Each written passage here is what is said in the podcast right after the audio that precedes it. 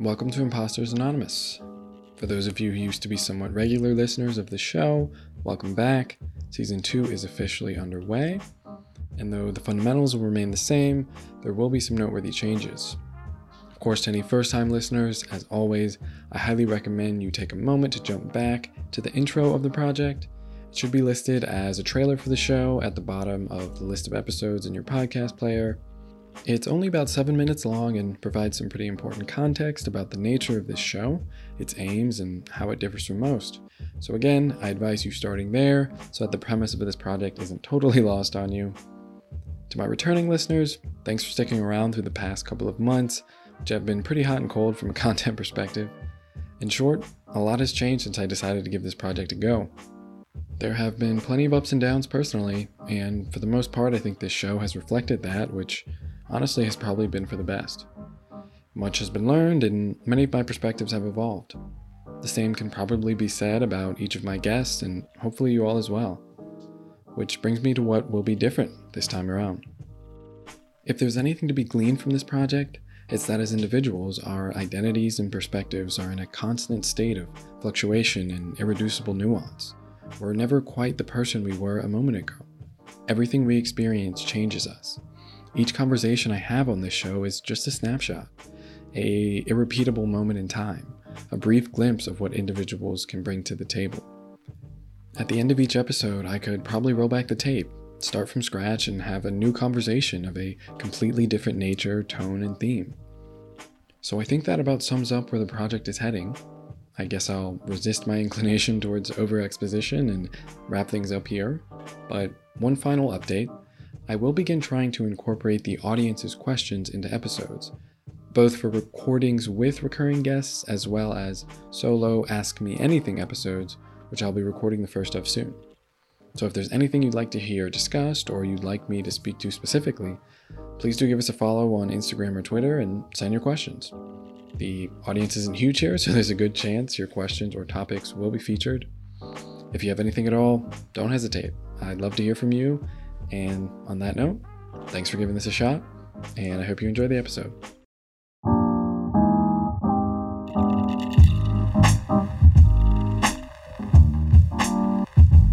You don't know how lucky you are being a monkey.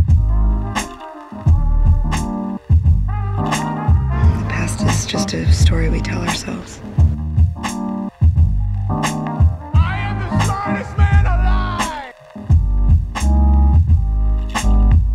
How do we know if uh, we're in control.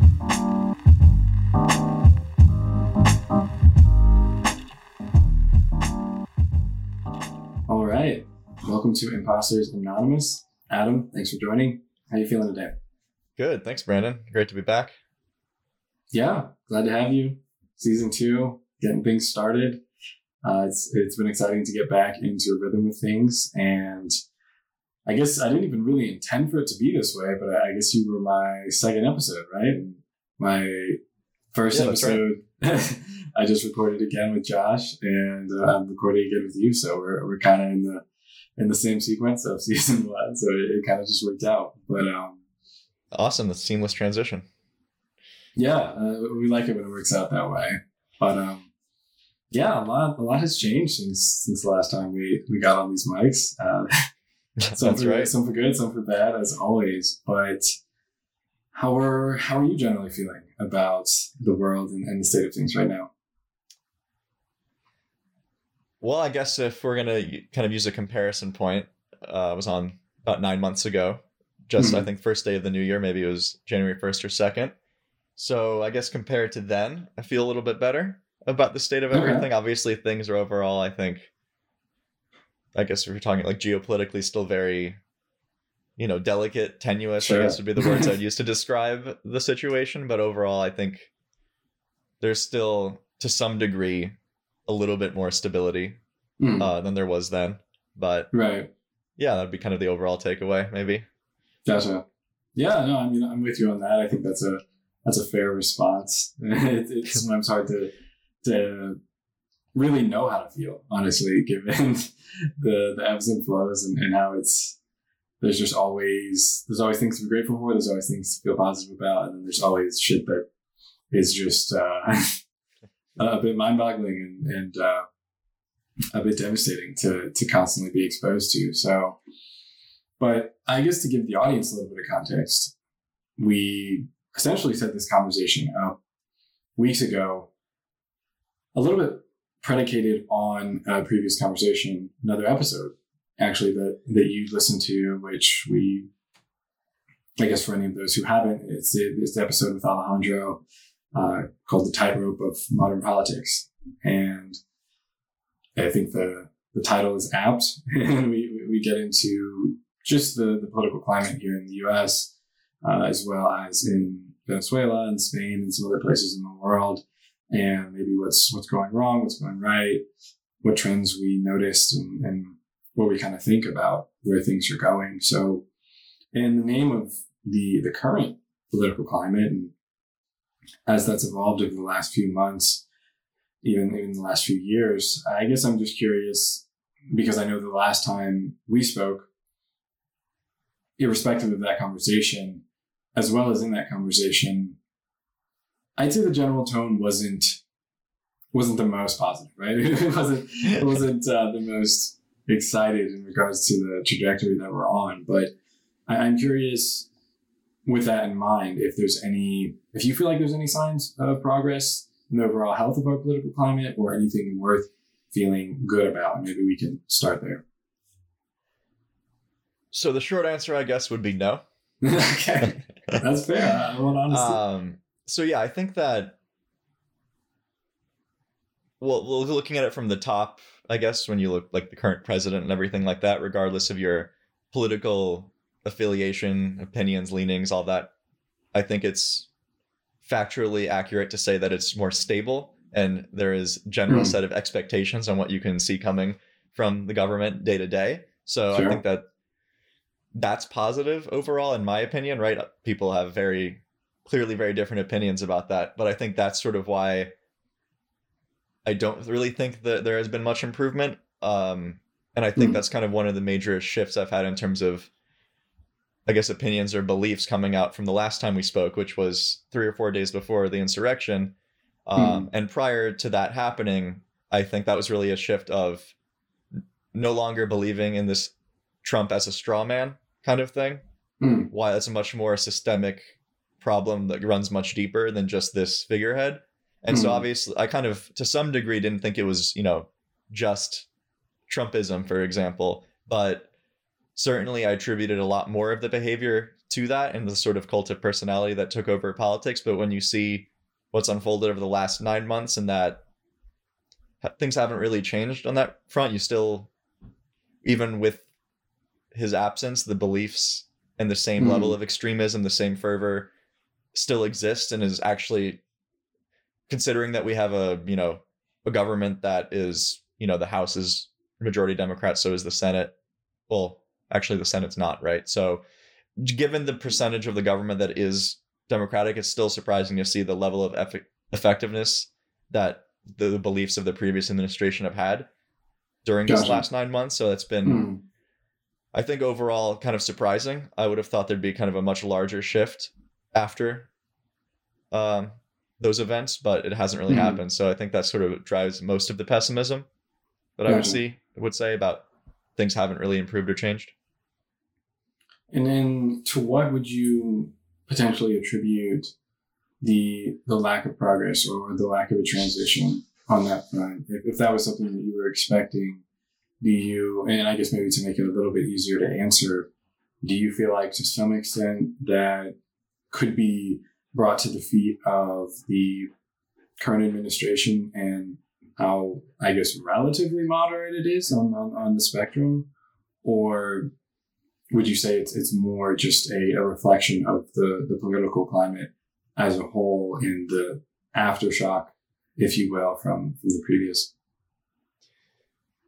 I think the fact that the current administration is pretty moderate sort of informs more of my pessimism, if anything, actually, because you would Hmm. think that this would be sort of the person and the administration in the best position to sort of bridge the gap as someone Right. who's been relatively non considered non-extreme on either side of the aisle for so many years. Mhm. And so to see that even someone with those set of beliefs has been I think largely, in that respect, largely ineffective Mm-hmm. at you know i wouldn't say bridging the gap in terms of opinions and beliefs about you know certain issues because everyone's always going to have different opinions and i think it's more about still not having people agree to the same set of facts and Right. how you know just recently the scandal the most recent scandal is people taking horse dewormer to cure their covid but they don't trust the government to take a vaccine Mm-hmm. and so I think that's sort of an example that points to there's really been no change in the fact that we don't have um, a shared set of not even beliefs is more broad, just a shared set of reality of what is true, what is not Hmm. true on the most fundamental of levels. I think there's actually only one place where that still exists, which is interesting. We can maybe touch on that later. Where there, Mhm. but it certainly doesn't exist in politics right. or in anything that could be eventually viewed as political, which I think is interesting. It's like there are certain issues that aren't inherently political, but because of a a buzzword that is attached to that issue, you just it becomes political, Right. which I think is also interesting. Yeah, yeah. I mean, we've certainly entered a, an era of of virtually everything being a, being at least perceived as a political issue on, on some level or another. And I think there are some positives to that. I, I personally think it's overwhelmingly negative, but I, I can't necessarily say that I speak for everyone on that front. Um, but even that being said, I think there's something you said there that maybe we can pin down a little bit more. Though I would like to come back to the fact of, I guess, the, the essential moderate nature of the current administration and how that's played out and how I maybe thought or hoped it would. But do you think that the uh, just the degradation of our information landscape, the, the fact that misinformation is is so common, uh, the fact of what we now see on social media and the products of that, do you maybe maybe a better question is how much of that do you perceive as the problem? Let's just say we could eliminate it tomorrow. We we could delete. We could, you know, uh, let's just say abolish. I know it's a strong word these days, but sure. uh, we could Talk about buzzwords, right? These we could abolish Facebook, Twitter, whatever. Uh, we could get rid of it, and we could introduce some sort of broadly accepted fact-checking information landscape, restore some sort of faith in our institutions. Do you feel like that would solve the problem, or do you feel like it runs deeper, or there's other more important or at least relevant ancillary problems? I do think that that is the most significant problem that you're kind of identifying, but I think that the solution that you've kind of outlined there is almost impossible because of what the problem is. Because for let's say Twitter, Facebook, right, all these sources that typically spread the most information are replaced by some sort of government endorsed fact checking, you know, operation. I think Some 1984 shit. first of all that but then even uh, people don't trust the government at all so i don't think it would be accepted and i think that's generally Mhm. true across both parties you have as you get further to like the i guess the bases of both parties the distrust for government deepens to a degree that anything that would say you know this is government backed or government funded or government approved would kind of inherently create the Mhm. distrust that we're kind of speaking to so i think it would have to kind of I, that's I think that those kind of solutions are always the trickiest when it's a cultural problem that you have to somehow address. Right. And I think that's sort of it runs deep and it's much more of a cultural issue with distrust of government. I think COVID has really shown that more than anything else, right? With I think the number I saw yesterday was 70 million Americans still not vaccinated, and the article title being that we can't booster our way out of this pandemic.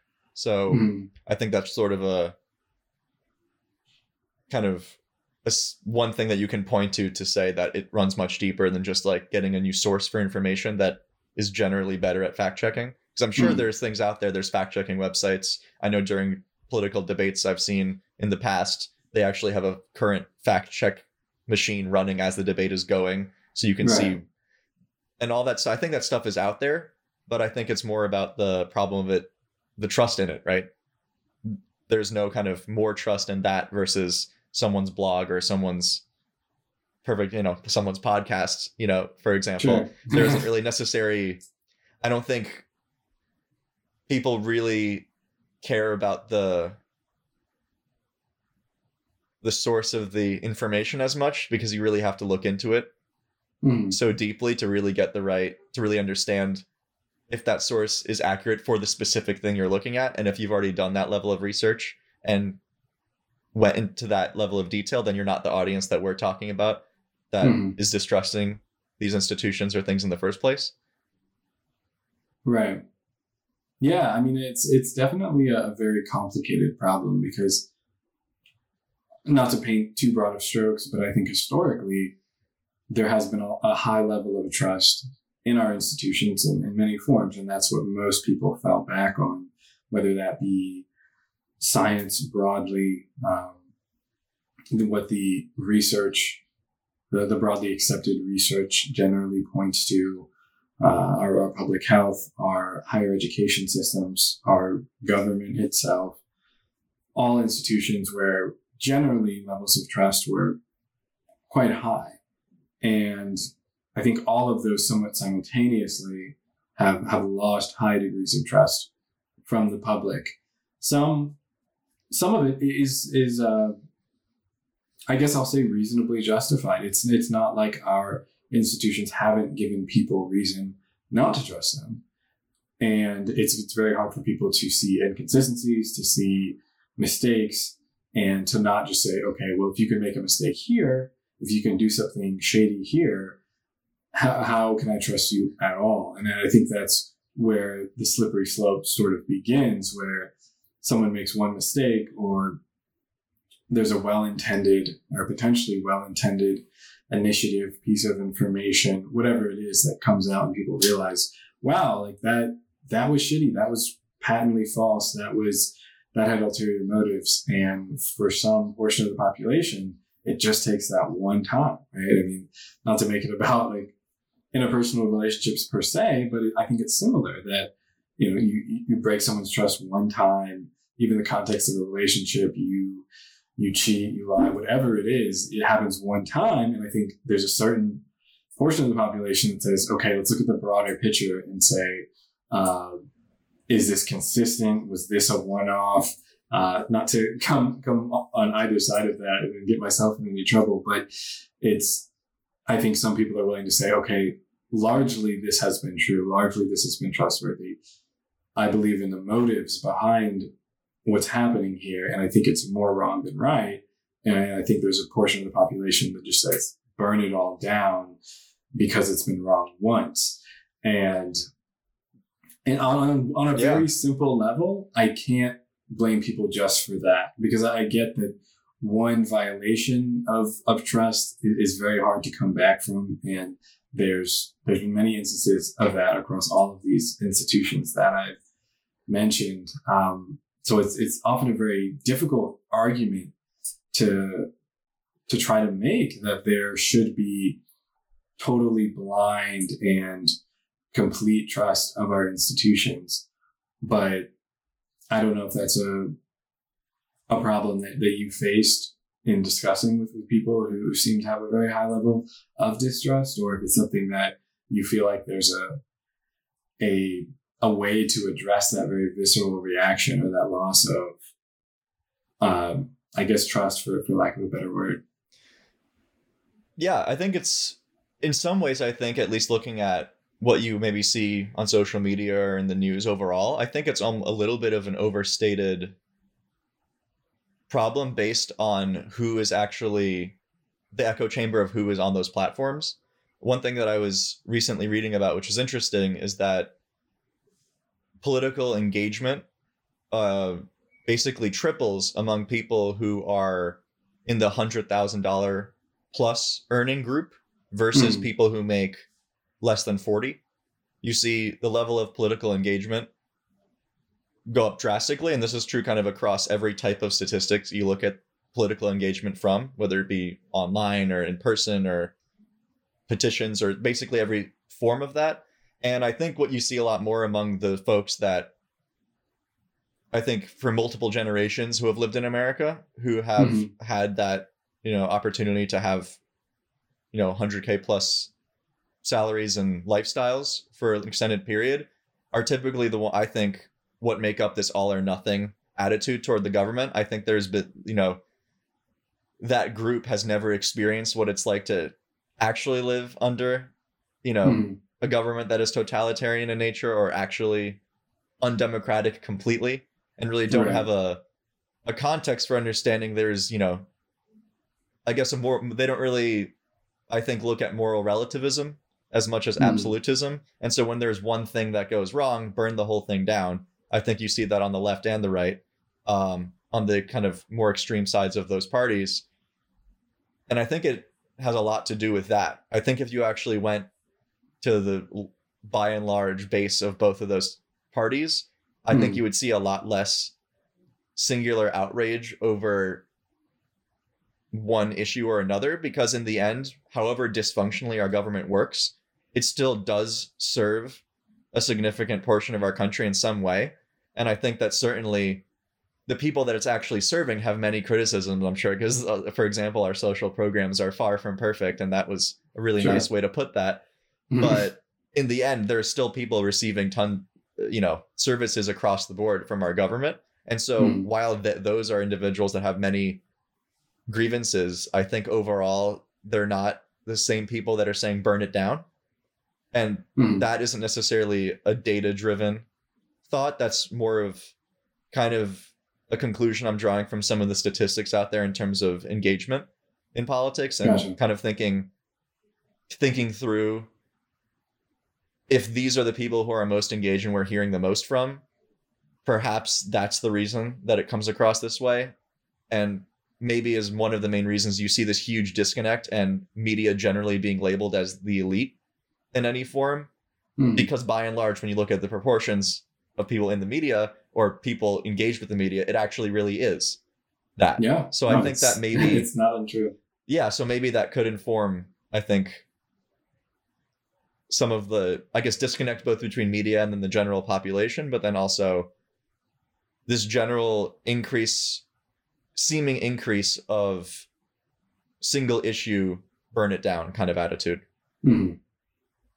Right. Yeah. I mean, it's, it's an interesting point, and the the data you bring up certainly it's not it's not surprising, right? But it is. It's uh. I don't know what the best term is. It's.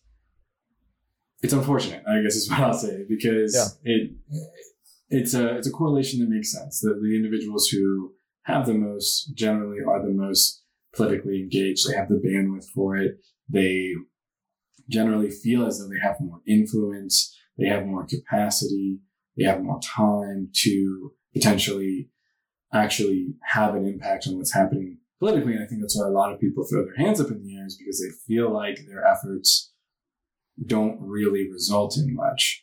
And I think once you reach a certain income level and you realize uh, when you have a certain amount of when your when your individual circle reaches a certain level of influence, when you're you're maybe a few degrees of separation away from an actual politician, or you're a few degrees of separation away from someone who owns a large company or whatever it is, I think you get closer and closer to that based on your income. And when you see that, you start to a I think just realize that if you're smart, not to be simplistic, but if you have the right aims and you have the money to do so, you can you can control a lot of aspects of your life. You can there's a lot that you can do once you reach a certain level of agency. And I think people who don't earn as much and who are living paycheck to paycheck just never get to that point in their lives, unfortunately, where they start to look at it from a bird's eye view and say, like, where can I pull strings?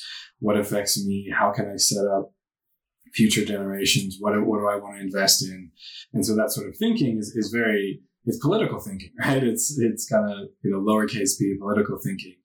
And, uh, I think a lot of people are just largely disengaged from that entirely. And it, on some level, goes back to trust that if, if individuals feel as though it's the the things that they try to do, the actions that they take, their level of engagement is something that potentially could be distorted or not useful, or that even if they do take the time, put in the effort to try to you know influence change in the world that they don't necessarily trust the institutions to actually help that or to actually reflect what they want it it drives engagement even farther down. And then you see one instance of i guess as we were talking about before even something like covid specifically that if you know an individual it's already incredibly complicated it's already very difficult to understand, to decide how to behave. Things have gone, you know, there's been such an ebb and flow to things over time. There's been so much to try to pull apart and to understand. And the average individual doesn't necessarily have the time or the bandwidth to figure it out for themselves. And so they see one inconsistency and they just say, oh, fuck, I don't know. It's too complicated. I'm just going to kind of fall back on whatever my party generally says. And I think more than people want to really acknowledge, I think that's the case with most of us that when things get too complicated, we we generally just fall back on our party lines. And so if an issue it's it's not our instinct to say, let me dig deeper, let me figure out where I might be wrong about this, let me really pressure this. It's just kind of like it, this one's complicated. I'm, I'm just going to go with the people that I historically have aligned with. And I think that's where it gets ultimately very dangerous because when you have both parties at times pushing things forward that the average person wouldn't really support if they took the time to assess it for what it is, but the bandwidth isn't really there and the trust isn't fully there in uh, other sources of information. So it's just like, hey, these are my people. Uh, I feel like they're generally reasonable. So I, am just going to double down on that. Uh, and when that is, hey, this whole thing isn't real, um, that, that obviously becomes a very dangerous idea. I guess the folks that are most disillusioned, right, with the the government themselves in a way that they're kind of expressing their outrage, mm-hmm. I think is coming from the people that the government doesn't really work that hard to serve because they don't mm. need specific benefits or services from the government you know mm. and so the people that have the bandwidth to be looking at all these issues i think obviously this isn't always true but i think generally speaking are less affected by them you know mm. and i think that's even true i mean this is a bit controversial uh, yeah definitely a bit controversial maybe to, to consider it this way but i think even when you look at kind of social movements that I think, you know, try to address injustice, inequality that are very real and systemic in our country. I still mm. think just based on the way, and this could be wrong, but based on just listening to some of the heads of those movements speak and listening to kind of the, I guess, the platform of those movements, I still think the rep- the representation is coming from what I said before, it's the people that are affected by these things, but maybe they're still in a position of heightened opportunity or privilege than the generally mm. the large group of people who are supporting them. You right. know? And then I think I guess my general kind of overall thesis, and I've been kind of speaking to it in a lot of different ways, is that when people are actually affected by issues that are going on in the country and people are also actually affected by the specific policies of our government. Mm. I think those tend to be people that are actually less extreme than the mm. people who have philosophies that the government are, you know, going against. For example, right. I guess something like recently in Texas, there is this horrifyingly strict abortion ban um, mm. that just happened, and certainly it's an abortion ban. I think there should be no other kind of descriptions of it. People maybe were labeling it as a restriction, but it is very clearly a ban. Mm-hmm. And it's horrible. And it's a huge, you know, I think civil and civil rights issue, women's rights issue. And the outrage over that is pretty significant. And I think that's appropriate on this issue, mm-hmm. for example. But at the same time, those who are outraged by it and kind of speaking to this aren't necessarily the people who are in Texas who are really afflicted by this event, Right. and then the leaders of those movements aren't necessarily the ones that are, you know, going through that difficulty. It's the people who are seeing this kind of from their comfortable vantage point and looking at how bad of an injustice our government is doing and how what that represents and more of the Mhm. philosophy of where that is Right. leading us rather than here is how this has affected my life and this is why i'm leading taking the charge to do something to make sure this doesn't happen you know i think that Hmm.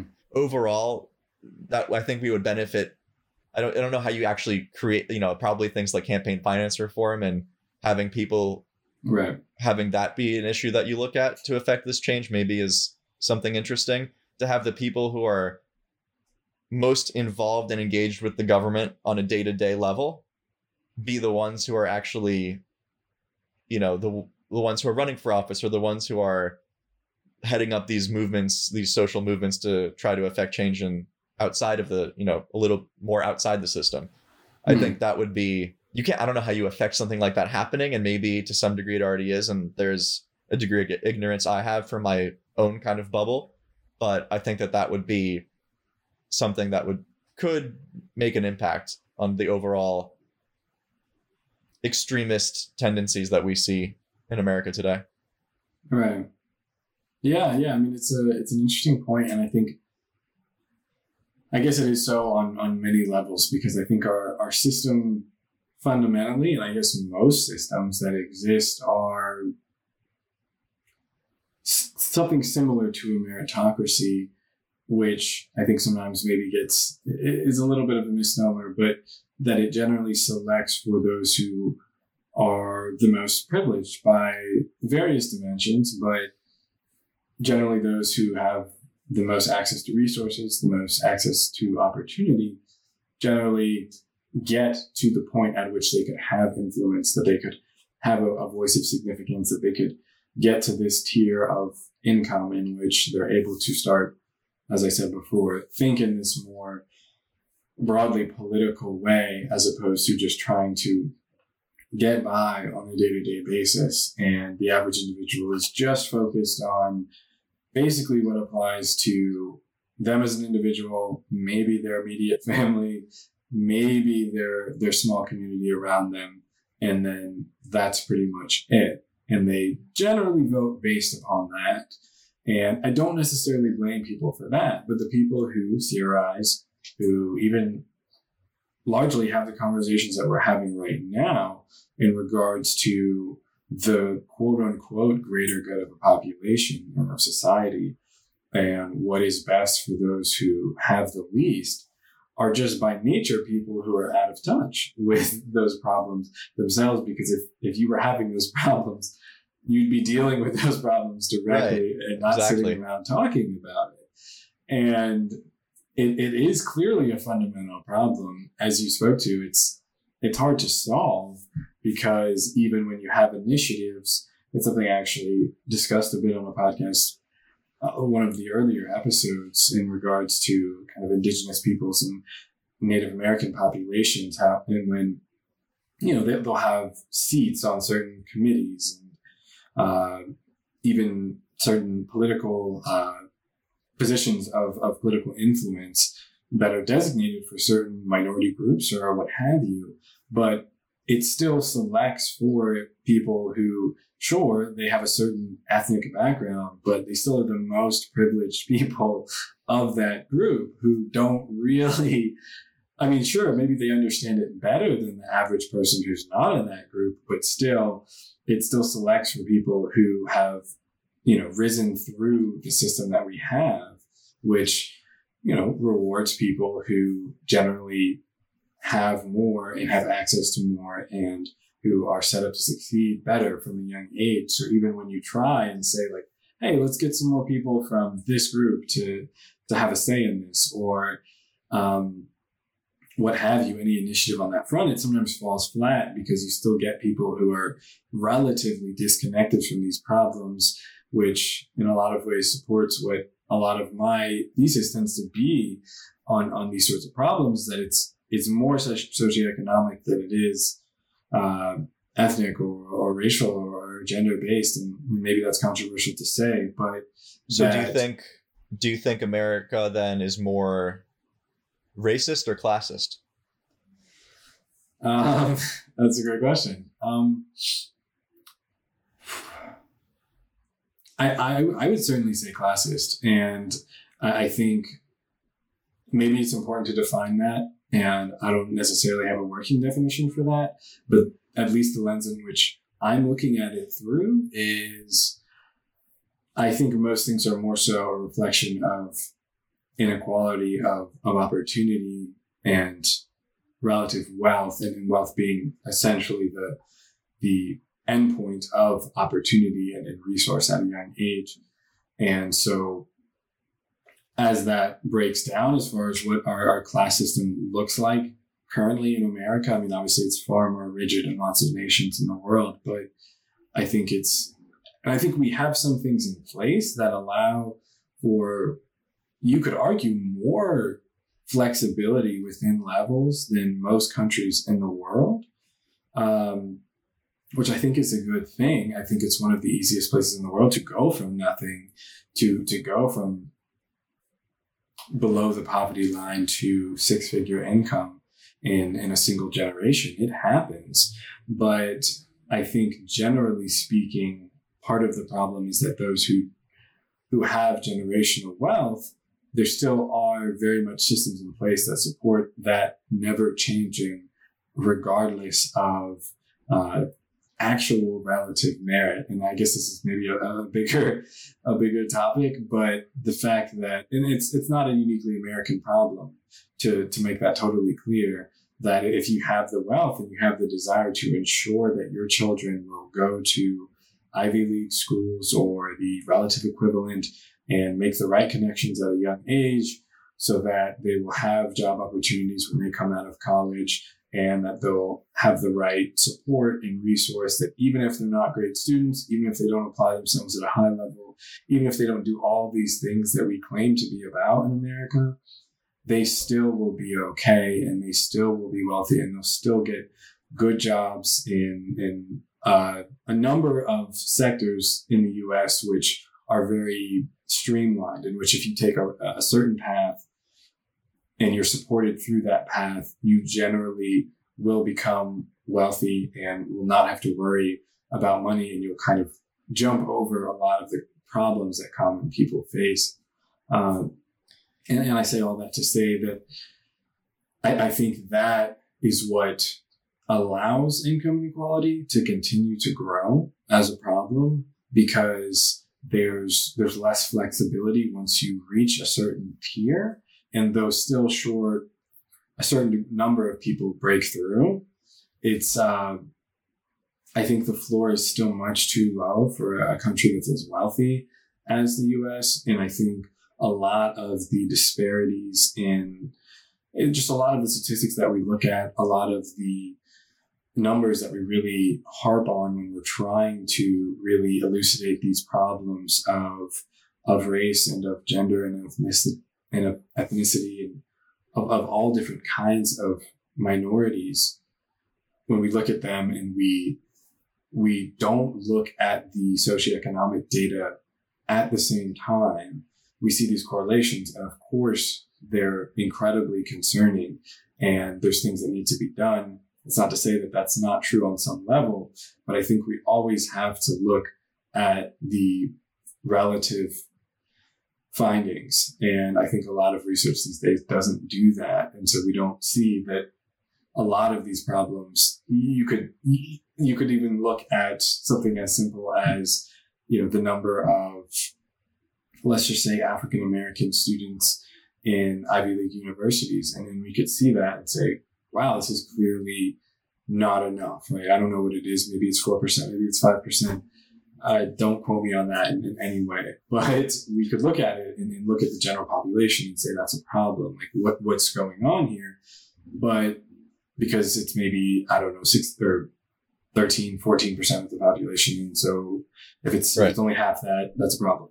But if we look at the relative opportunity, wealth, resource that these this particular minority group has on average, it totally corrects for it and even more so.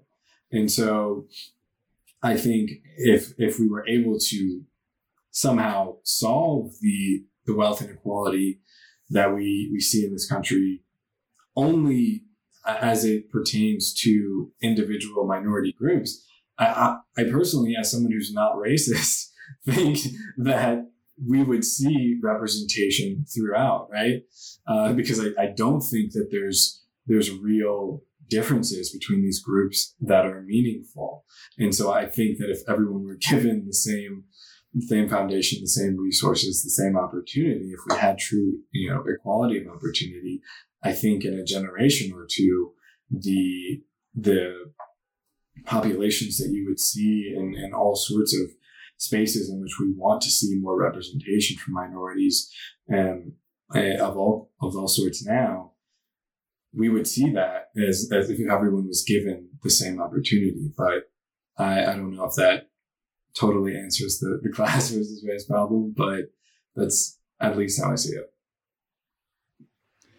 Yeah, that's definitely interesting, and I would I think tend to agree with you that more broadly, class, you know, divides people even more than race, and I think I don't think there is like a huge gap between the two. I certainly think it's close. We definitely have a lot of systemic hmm. racism, mm.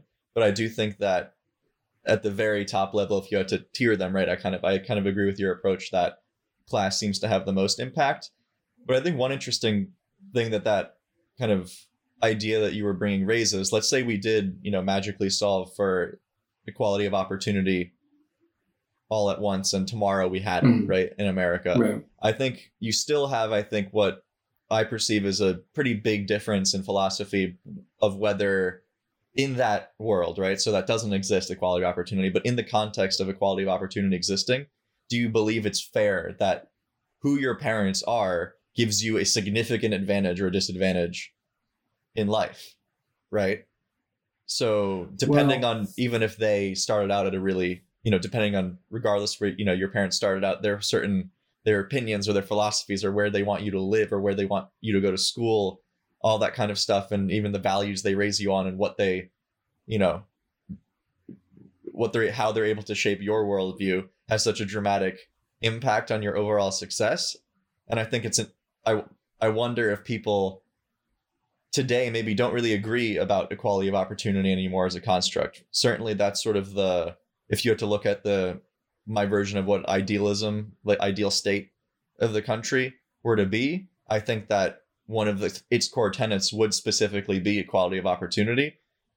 But I do believe that there's maybe a growing sentiment that it should be more based on equality of outcome. I wonder if you feel that way, or if you've kind of maybe observed or perceived that trend, and if you think that sort of relates to how would you go about solving the issue of you know you were saying representation across these different groups if people don't fundamentally believe it should be based on an equality of opportunity hmm. yeah i mean it's a it's a huge question and i think it's one that's being played out potentially more so than than any other in, in the public sphere right now which is how we want to move forward in regards to I mean, I guess a lot of people put it as, you know, equality versus equity or however it's it's commonly framed. And I think it, it at its core gets to the same thing, which is do we want to look at outcomes or do we want to look at opportunity at least from a, at least from a relative standpoint? And I've I've yet to come across a a compelling argument for equality of outcome and how that is a sustainable solution. And I think a lot of it is well intended. I'm not going to lie, but I feel like a lot of the conversation that is directed towards equality of outcome. I mean, it's, I think it's fundamentally a zero sum game at base. And, and I don't want to spend too, too much time on why I feel that way. But I think if we are just looking at outcomes, it's almost fundamentally unstable, right? That if we get to some sort of point in which we see outcomes across the board that are, are what we want them to be, of course those are going to change. And if we simply try to almost be puppeteers and, and say we need certain th- we need certain numbers, we, we want to see certain things happen. We play this game that a lot of even companies and, and universities are playing right now, where it's like, okay, we need to have this percentage of, of this group and this percentage of that group so that we look good on paper um, and so that we feel like we're doing the right things. And it's for me it feels like it's only a matter of time before before trends change before society changes and then we're looking at this from a very different perspective. And we can't always play this game of let's just let's just try to fudge the numbers a little bit basically. Let's try to pump uh, you know support into into one group over the next and, and hope that that is going to solve very systemic long-term problems that have existed for an incredibly long time and exist because of ingrained, you know, societal and cultural problems and norms. And to think that we could just do the quick fix and fix the numbers right now, and that that's going to be something that in a few generations is going to hold up, I, I just think is is incredibly nearsighted. But of course, it's not like I'm sitting here saying that I I fully understand what a solution could be. But but I think equality of opportunity is something a that that more people than I mean I could be wrong, but I, I feel like the majority of people, even if it's a small majority, can get behind um, because people generally feel as though people ought to get what they work for and, and that people ought to be essentially judged for their merits in this country. And I'm not necessarily saying that I support it for that reason, but I think that's something that is somewhat fundamental to the American ethic, in that something that generally people can get behind on, on either side of the political spectrum. Though I understand that, as you're saying, it's there's a certain level of unfairness, right? There's a certain level of well, you can't control who your parents are and what sort of resources you have access to as an individual. The environment in which I grew up in, I had no influence on. So it's not like that's something I can claim as my own or that my own doing that I went to X school when I was a kid or that my, my parents pushed, you know, Z instead of Y.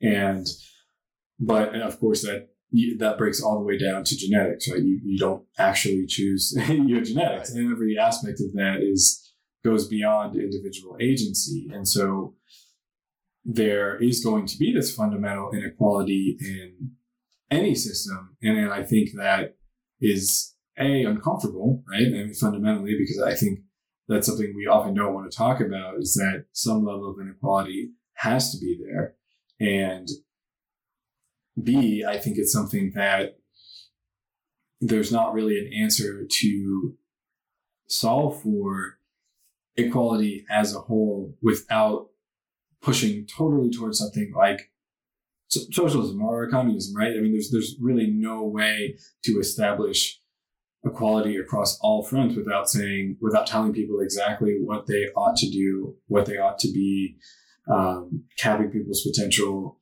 deciding exactly you know, being such, uh, you know, that invisible hand on society as a whole to decide exactly where people are going to come out in the end. And I, I think for a lot of reasons, we can't, we can't accept that as the only solution.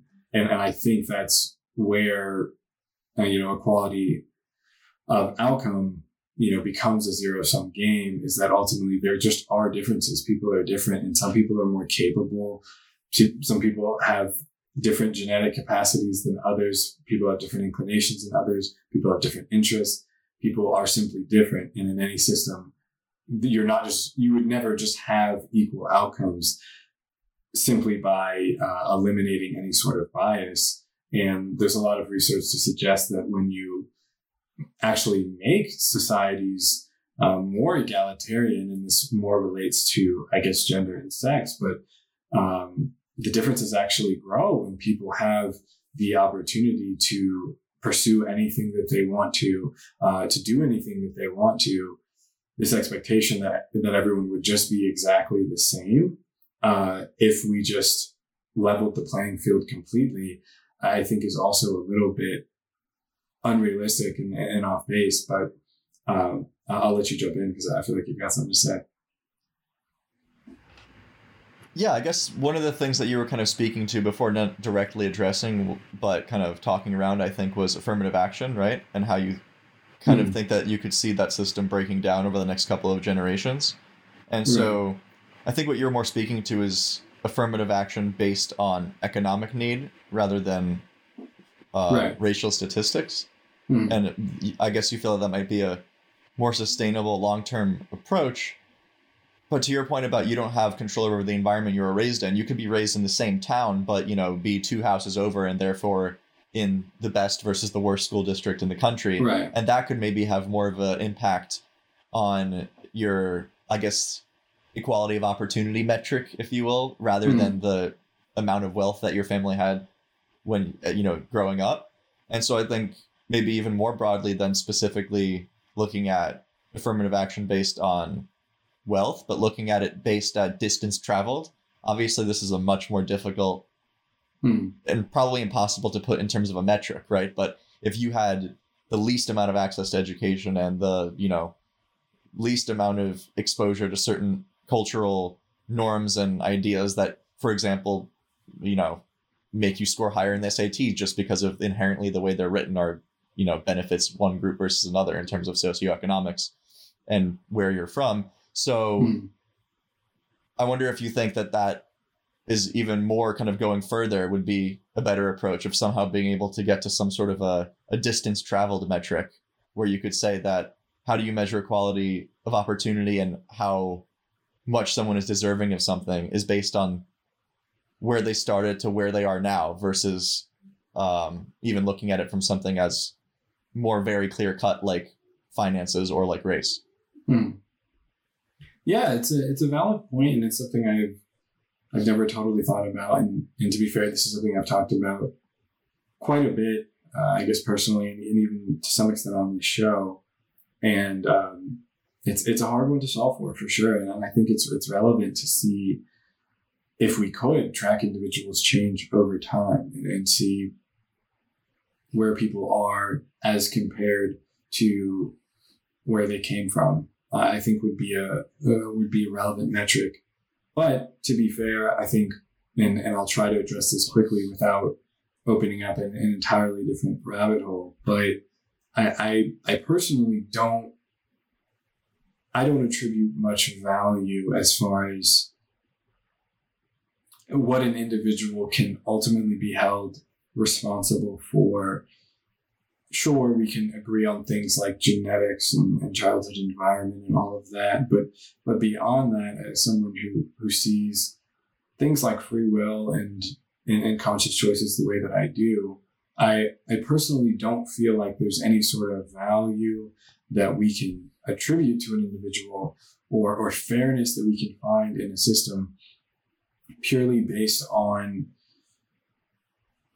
ultimately outcomes because I think outcomes are, are largely out of our control as individuals. And, and again, it, it's a hard thing to get into without really explaining why I feel that way. But I, I, I do feel as though a system in which we eliminate as much of the extremes and, and the bell curve, if, if you will, I, think is ultimately why I fall where I fall politically more than anything else is that I, I think the floor has to be higher right? I think that given the fundamental inequality that we see in this world that we live in, whether it be genetic inequality or equality of opportunity or geographical inequality, which is a whole other thing, but I think very fundamental to the way that civilizations in the world developed. Uh, just simple differences as far as you know, you you had these resources as opposed to these. You could domesticate these animals as opposed to these and how civilizations advanced. But I I think ultimately, especially in a country like America, we have to raise the floor because some people are going to get the short end of the stick, and that really fucking sucks. And I mean that like it's it's it's awful the things that certain people have to face in America and globally purely as a matter of luck that you're just born into a situation where you are, are a part of a system you and, and you have little agency as to how to transcend where you are based on certain conditions. And as much as we can raise that floor and say, even if you get the shortest end of the stick here, you will at least have a decent life. I think that's where we want to be. And we're not there yet. No, I think we're a lot better off uh, in the US than we are in most of the world. And For so sure. I, I have to acknowledge that. But I think for the wealth that we have here, I think as, as little as we can eat into the upside, as little as we can cap people's potential and uh, you know stop people from aiming high, while also establishing a better floor for the amount of wealth that we have in this country, and accept that there's going to be variance. And, and as I see it, we have to be comfortable with the fact that some people are going to get worse hands than we are, and it's not necessarily about feeling guilty about that, but it's about doing what we can to establish a good floor so that even if everything fails, even if everything goes wrong for an individual, they have they have basic fundamental needs met and they have a, a reasonable amount of opportunity to get themselves out of that hole. And I think that's where we fall short almost to the highest extent of, of, of any problem in this country is that for some people, and it starts, as I've said many times, it starts with education. That if you if you make it through K through eight in a, a school where it is, I mean, it is the difference between eighth grade and you know your, your final year of your PhD, essentially, in, in regards to what certain students are given at the elementary education level versus ones who just simply are in a better circumstance, are in a better district, are in a private school, whatever it may be.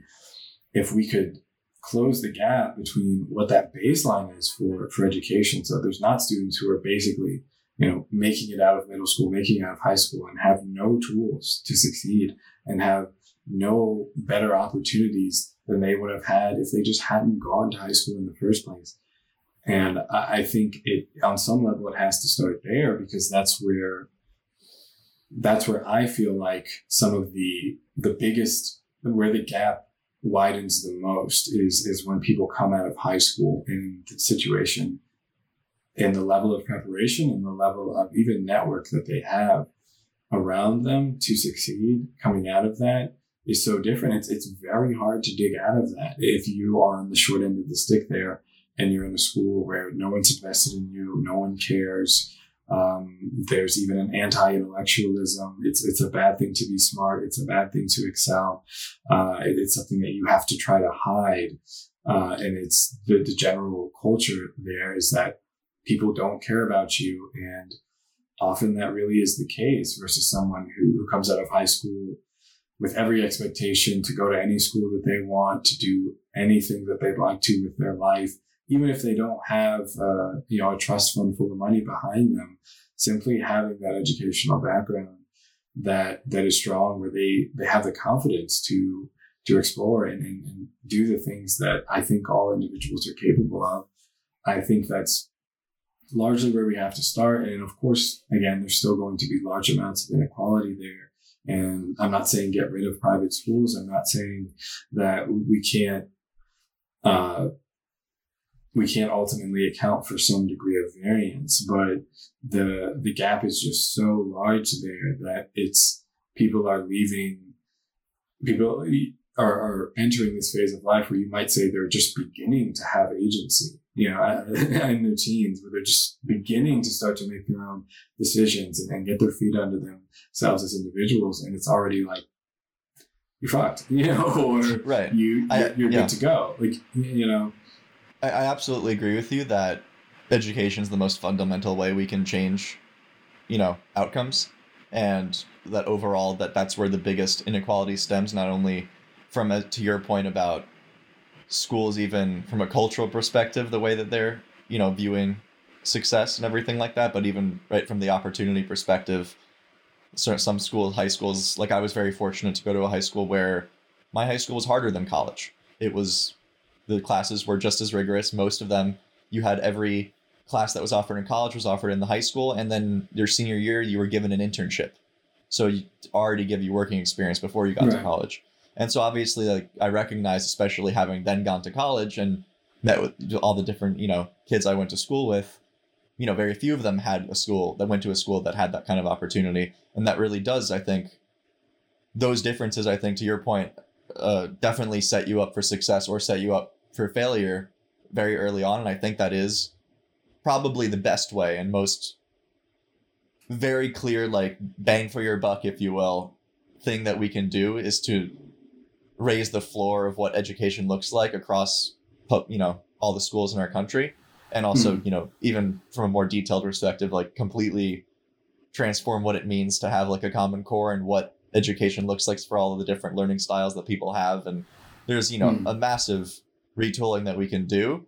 But i would say one point that you were kind of speaking to which i guess i i think is a probably a relatively kind of the defining difference between i guess on the democratic spectrum anyway between maybe moderates and progressives is the Mhm. idea that raising the floor also comes with some lowering of the ceiling Mhm. and I would say that's kind of where I disagree.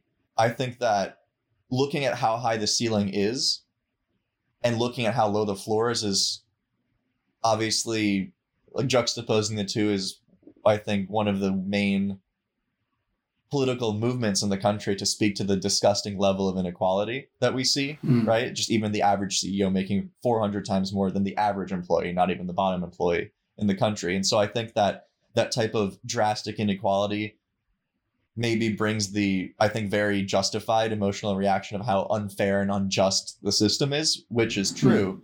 But I do think that at least a difference I think I see in maybe the, not necessarily the way you were framing it, but the difference between these kind of two groups is that on one side you have we need to lower the ceiling a bit to raise the floor and so that there's generally more equality while i Hmm. think that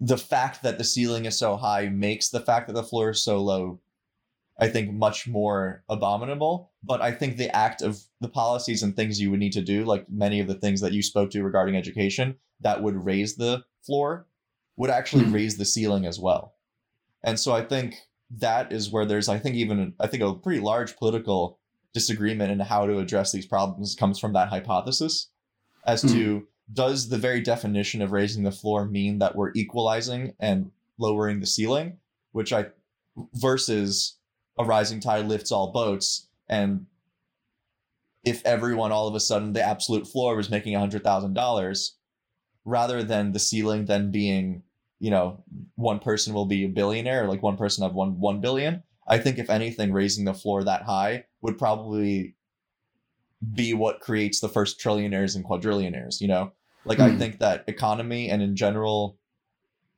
money is not i don't think a zero sum game i think it is something i think it's almost a way that w- we are indoctrinated in order to maintain the status quo Hmm. of the class divide, but I certainly think that money is not a limited resource. Money is created at infinite scale, at infinite speed, depending on, you know, the debt needs that our country has at the given time.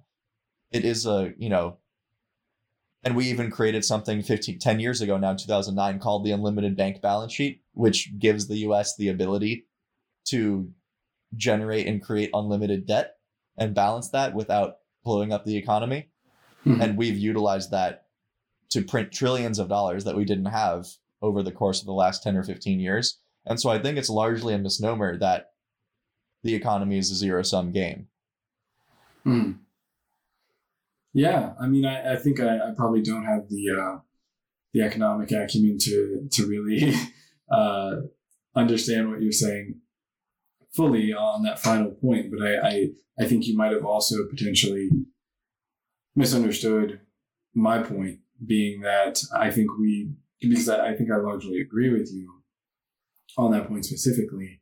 I was mostly saying that we should I guess you, your point was that I'm saying there is, there has to be some give and take there. That there has to be, in order to raise the floor, there has to be some, uh, some detraction from the ceiling. And I was more so saying that to say that we should try to lower the ceiling as, as little as we can. Um, and, and saying that almost more so from a practical perspective that largely, okay, if we're going to make this massive overhaul of education, where's the money going to come from? Right. Uh, and to Right. increase taxes on the 1% of the 1% is by nature lowering the ceiling slightly, right? Because you're just some of some of your income, some of your money at that the highest level is going away. Well, I don't know about that though. Actually, I think that's also where I disagree. I think, for example, like when it comes to raising taxes, I think the average is four percent right now for the top one percent, but the actual tax rate, the effect, the on paper, the effective tax rate is supposed to be thirty nine, right? So if we were able to make people Well, Just sure, pay what just was- actually enforce what we have. right, Sure. And I- Um, but I think though, if people at the you know at that level actually paid, as we as we hear often, their fair share, I think ultimately they would actually benefit the most from the wealth gener- from that. I think they would acquire more wealth faster because yeah. ultimately to become a billionaire or to you know have enormous financial success in, in this country the systems that the country has created ultimately is what makes you able to do that right you have to live in a generally free society that generally promotes the creating of businesses that you know what i mean? Like there's many flaws but overall that has to be true for you to succeed. And if you're paying your taxes in order to improve that structure anything all the way from you know infrastructure to education ultimately you'll have you know a larger pool of people to pull from for your workforce that are more educated that can provide better ideas that can grow your company faster. You know there and then more people will be able to use use and purchase your products and services because more people have wealth and are also educated.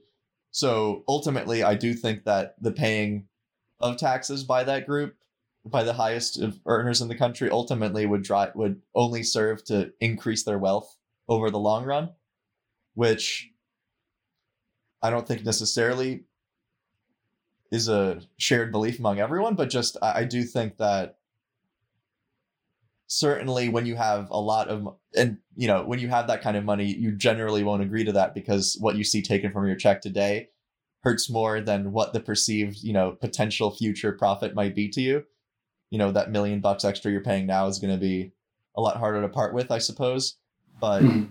um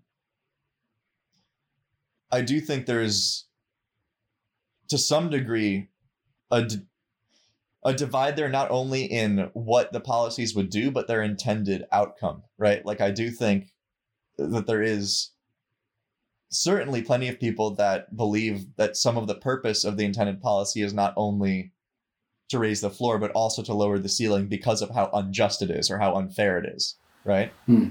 just by the very nature that someone could have that much while someone has that little so Hmm. i guess i think the policies that look to do that are kind of are kind of ineffective and counterproductive because eh, I think we could be using. I think it's more of a question of utilization and like an economic term would be deadweight loss in the economy. Basically, the money that is unused that's just sitting there doing nothing. I think that's much more what we can do something about rather than the idea that let's take from one group to give to another. I think ultimately would actually be much less effective while less appealing emotionally. I think certainly. Um, well, sorry to put it, it'd be more appealing, from, probably from an emotional perspective, to take from one group and give to another, right? Kind of, you know, the Robin Hood sort of story, Sure. uh, rather than everyone gets more, including the people at the very top. You know, but I think that ultimately, that looking at policies that would do that actually would do a lot more to raise the floor. But Hmm. kind of goes beyond i think what we were speaking to before about just generally how to you know get get and create a system that is more based on equality of opportunity. But I, I guess it kind of speaks to what's the most effective way to get there. Is it to try to balance the you know different group classes and groups in our society? Or is it about simply looking at how to raise the floor Yeah, I mean it's a it's an intriguing perspective for sure, and uh, I think there's a lot of billionaires that would disagree with you. Uh, but, Sure. you know, by nature, but I, I definitely like to leave a tab in it because I think it's there's definitely a lot more to be said about it. Um, I think generally speaking, just to maybe make my final point on it, that I think a lot of it, and then this is in a very low fidelity way, but I think at least the idea that I was speaking to, and I don't necessarily know if this is even true, but what I was assuming to be true in my statement was that generally acquiring what we might call uh, absurd amounts of wealth becomes less attractive if the the ceiling appears to be lower based on taxes, regulations, whatever it may be, that it, it just increases a barrier. Sure, obviously those who I'm not saying, you know, Bezos or, or Elon Musk is wouldn't wouldn't be uh, they wouldn't be billionaires if the tax rate was higher. But just the general prospect of getting there is is just less slightly, even slightly less appealing. There's fewer people who say, I'm just going to say fuck everything else and I'm going to make as much wealth as I possibly can in my life. Uh, the number of people that are going to do that probably goes down if the tax code is reformed, better enforced, uh, whatever it may be. It just becomes a slightly less attractive prospect. And that might not be true, but that's just generally what I was speaking to and saying that like, if, if we try to pull some money through enforcing taxes better, changing tax code, um, even regulating companies better, whatever it may be, because obviously a lot of these individuals' wealth is tied up in the wealth of these companies.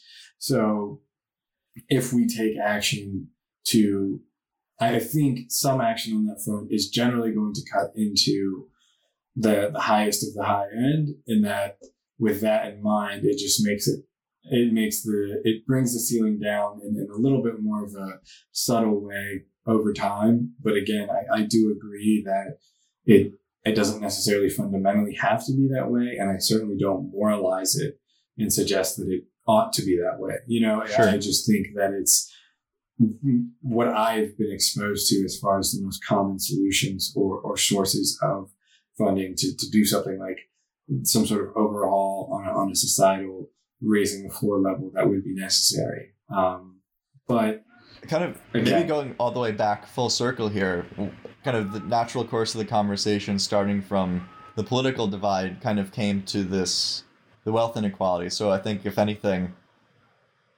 just the natural course of this conversation could point to specifically maybe our original thesis being true that wealth has the most to do and the representation of who is speaking about these issues has the most to do with kind of this continued political divide uh, that we hmm. perceive that is growing whether it be true or not but the voices that we hear being the ones that are you know the more influential and the wealthier ones regardless of the group that they represent uh perhaps maybe just based on where the, like how this conversation went toward the, in that direction could really maybe point to the fact that that is what's going on in the political climate today do you think maybe it's a coincidence, or do you think there's anything there?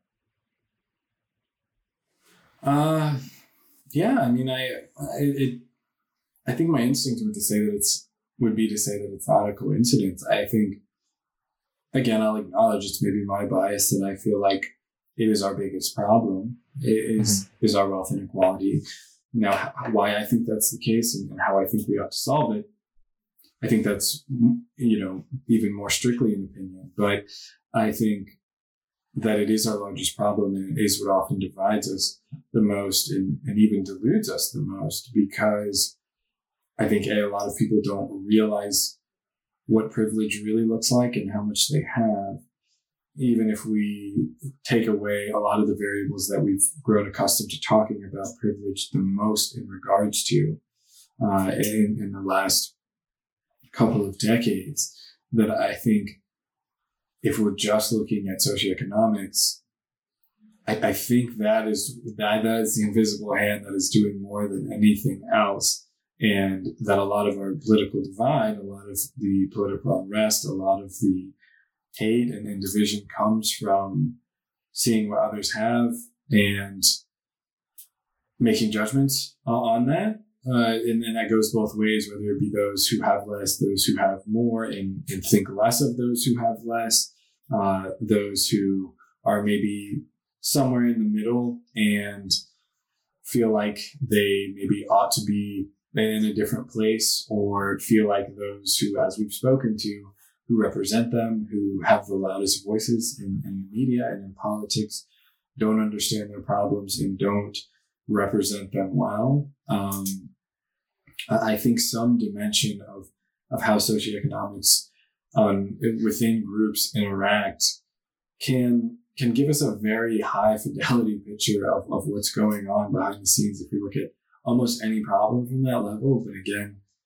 that is just my opinion. But but I feel like that most often tells us all we really need to know to at least start.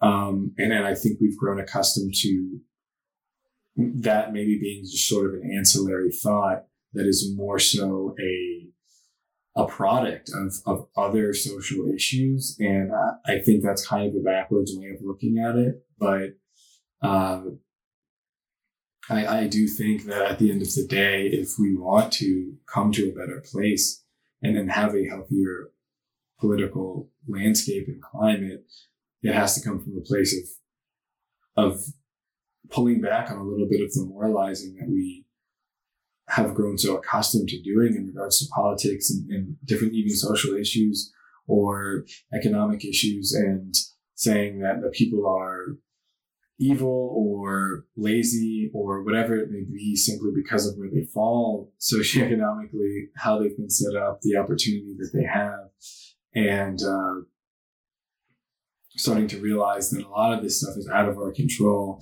and a lot of it is is more so about what individuals have at their fingertips and how individuals are set up more than anything else so that we can stop saying making these snap judgments and, and feeling like there's so much distance between you know us and them and, and, those who are in my bracket versus another even though it's, it's mostly just what you were born into and what you were set up with. But again i get that a lot of people don't agree with me on that front and that's totally fine. Uh, I think there's plenty of room for debate there, but I, I think the data, if if we really spend time and effort on focusing on it from that front, I I have a high degree of confidence that we would learn we would learn a lot of interesting insights that are not being talked about enough.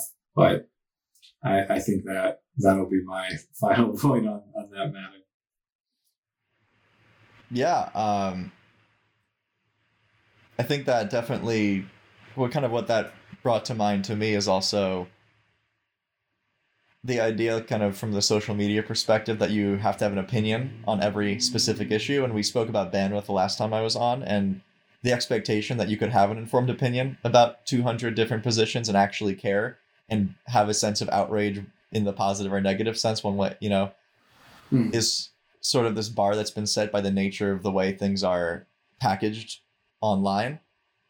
And i think that also contributes to the to the divide where you may not feel very strongly about something but then oh well the person in your circle or your sphere you know echo chamber believes that. So that has to be part of your belief system rather than it be mm-hmm. a position that you have. I think it's much more also tribal. It's much more about your team now. It's much more about whether it's part of the the entire platform of your party where your party is so big that you can't possibly, if we really were to do it, you know, if this is, if it, we thought about it more honestly, maybe there's no way you can have an opinion or a position on every aspect of how the country ought to run. There's just hmm. no person, I don't think, in the country that would have the kind of bandwidth to do that. There's just so many different issues. That's why we have, you know, more than you know five people in our bureaucracy to run the you know the country.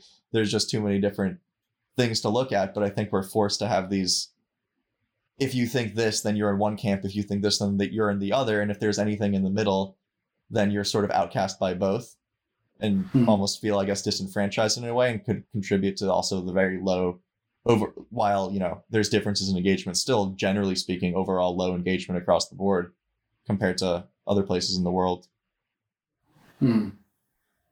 Yeah, yeah, absolutely. I mean, I think it's I think it's a whole whole different ballgame really once you, you start getting involved with with social media, echo chambers, and, and how that maybe feeds into or even sources uh, a lot of these problems. Um, and, and I think it's a it's a dimension certainly worth giving its its time and space. Um, so on that note, I'd like to put a pen into it uh, for today, but we will certainly use that as a jumping off point um, for our next conversation. But before we totally wrap up, and and before we, I guess, kind of, in essence, set the agenda for next time, because I I'd like to do this more regularly. Be I'm awesome. curious if there's a.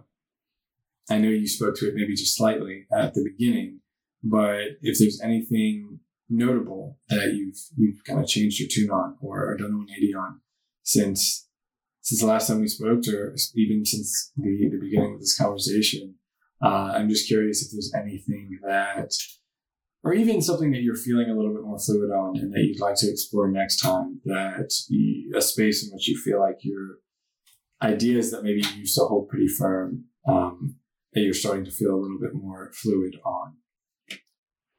Sure, yeah, I think I kind of two things come to mind there. One that I sort of already brought up earlier in the podcast, which was the idea that the kind of some of the fundamental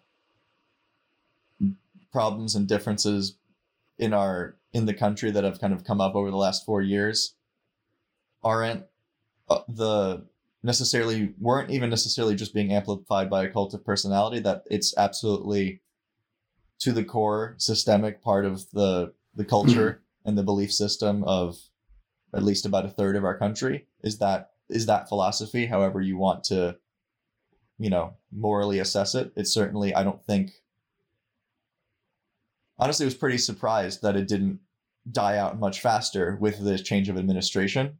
Obviously i Hmm. expected there to be some holdouts and overall it to be somewhat contentious for the first couple of months but to sort of see that there was no i i haven't observed any cultural change at all or when it comes to fake news or when it comes to any of those type of paradigms. So i guess that was kind of a bit of a gut punch. I think i was pretty optimistic about that compared to other people that Hmm. this was just sort of a blip. And obviously i thought you know i wasn't naive enough to think that oh america is all of a sudden racist or something like that now that you know obviously we've had these systemic issues that have been growing over time um, in some ways getting better, but in some ways growing, right? Um, and that was definitely a bit of a reality check and something that certainly existentially concerns me about even like how long can this experiment survive? I think even to Biden's, Mhm. um, I think what was it in his uh, opening State of the Union is what I was looking for. In his Oh. State of the Union, he spoke to the fact that one of the, the kind of the main thing that he sees about the 21st century is proving that democracy as a model works compared to the other models that exist around the world that are relatively from an economics perspective successful today. And so i think that i sort of agree there that that seems to be the existential battle we're fighting whereas i didn't think that was a battle that we were going to have to fight. So i guess Hmm. that would be the biggest like shift in perspective as to where we are and what the main issues are. Um, and then something that secondarily is more something I'm more kind of open to and want interested to explore is when we talk about the base of a party, like what does that Hmm. really mean? What do those people actually think? Because one of the things that I feel like my assumptions about what does a quote unquote progressive stand for versus what does quote unquote a moderate stand for, I think is almost only perceived in caricature form. Like there is, I don't feel Hmm. like one of that's kind of the th- kind of difference in what I'm thinking now versus maybe a year ago is that I feel like before I thought I had a really good understanding. Here's what this group thinks, and here's what this group thinks. Versus now, I think that's much more of an illusion that's been, you know, created like two platforms that have been created online Mhm. somewhere, and then we've just sort of decided, oh, you're this or that, kind of the same way we do Democrat Republican. And I'm definitely curious to sort of, you know, have more conversations with people that I might might very like define themselves in those buckets very clearly and actually get an understanding of what is the philosophy that they have because Hmm. I guess one of the assumptions that I'm thinking now, or my changing hypothesis, would be that people's opinions are actually mo- much more vastly different, even across agree like you know tribal groups than people think, and that Right. it's much more unified only based on the need in the, in the in our current system to be on one team or another to get your party elected, and the fact that you have this monolith of opinions, or in the Democratic Party, right, like progressive moderate is kind of the two monoliths. I don't know if there's a word for 2 Mhm. monoliths, but Yeah, I- um, I couldn't tell you. I think that that's an assumption I really want to test and kind of get an understanding of what do people in this quote unquote camp actually think, and is there any value in it at all, or does it only exist to serve the purpose of having your team win in this flawed two party system? Hmm. Yeah, yeah, I'd, certainly like to explore that a bit more myself, and, and I think it does potentially raise some, some interesting questions about what the future of, of our just our political landscape is fundamentally, and if there is a, a potential for, I guess, more division uh, across party lines and, and different groups or third party alternatives or well, whatever it may be, a more competitive and, and potentially egalitarian, uh, I guess, running situation on a, on a cycle to cycle basis. So I'll I'll definitely keep a tab in that for, for next time because there's there's a lot to be said there.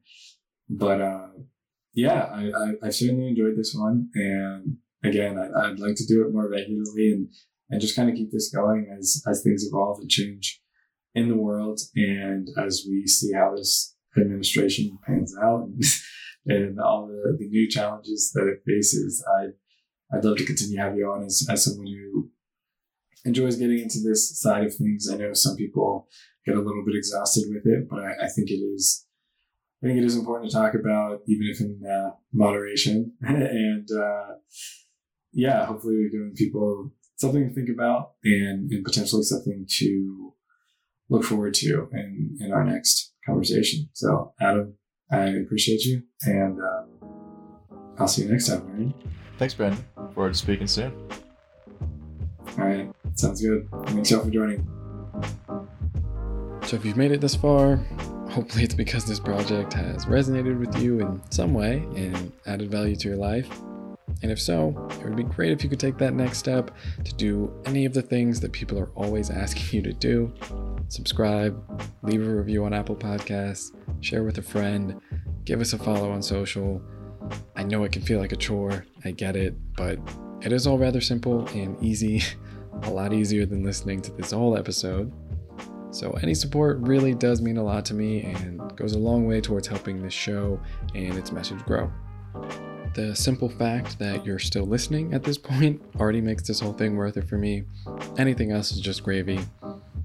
Remember, again, please do send your questions and topics to at imposters anon on Instagram and Twitter.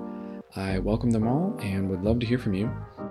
And oh, if you could be interested in coming on this very show, shoot us a message. Seriously, there are no requirements. I'm always looking for new guests with unique perspectives. I don't care about how many followers you have or where you went to school, and I certainly don't want to read your resume. I just like having interesting, candid conversations. So why not? You're all already a part of this project in my eyes, but I'll give it a rest for today. Thanks again. Your perspective is valuable, and I'll see you next time.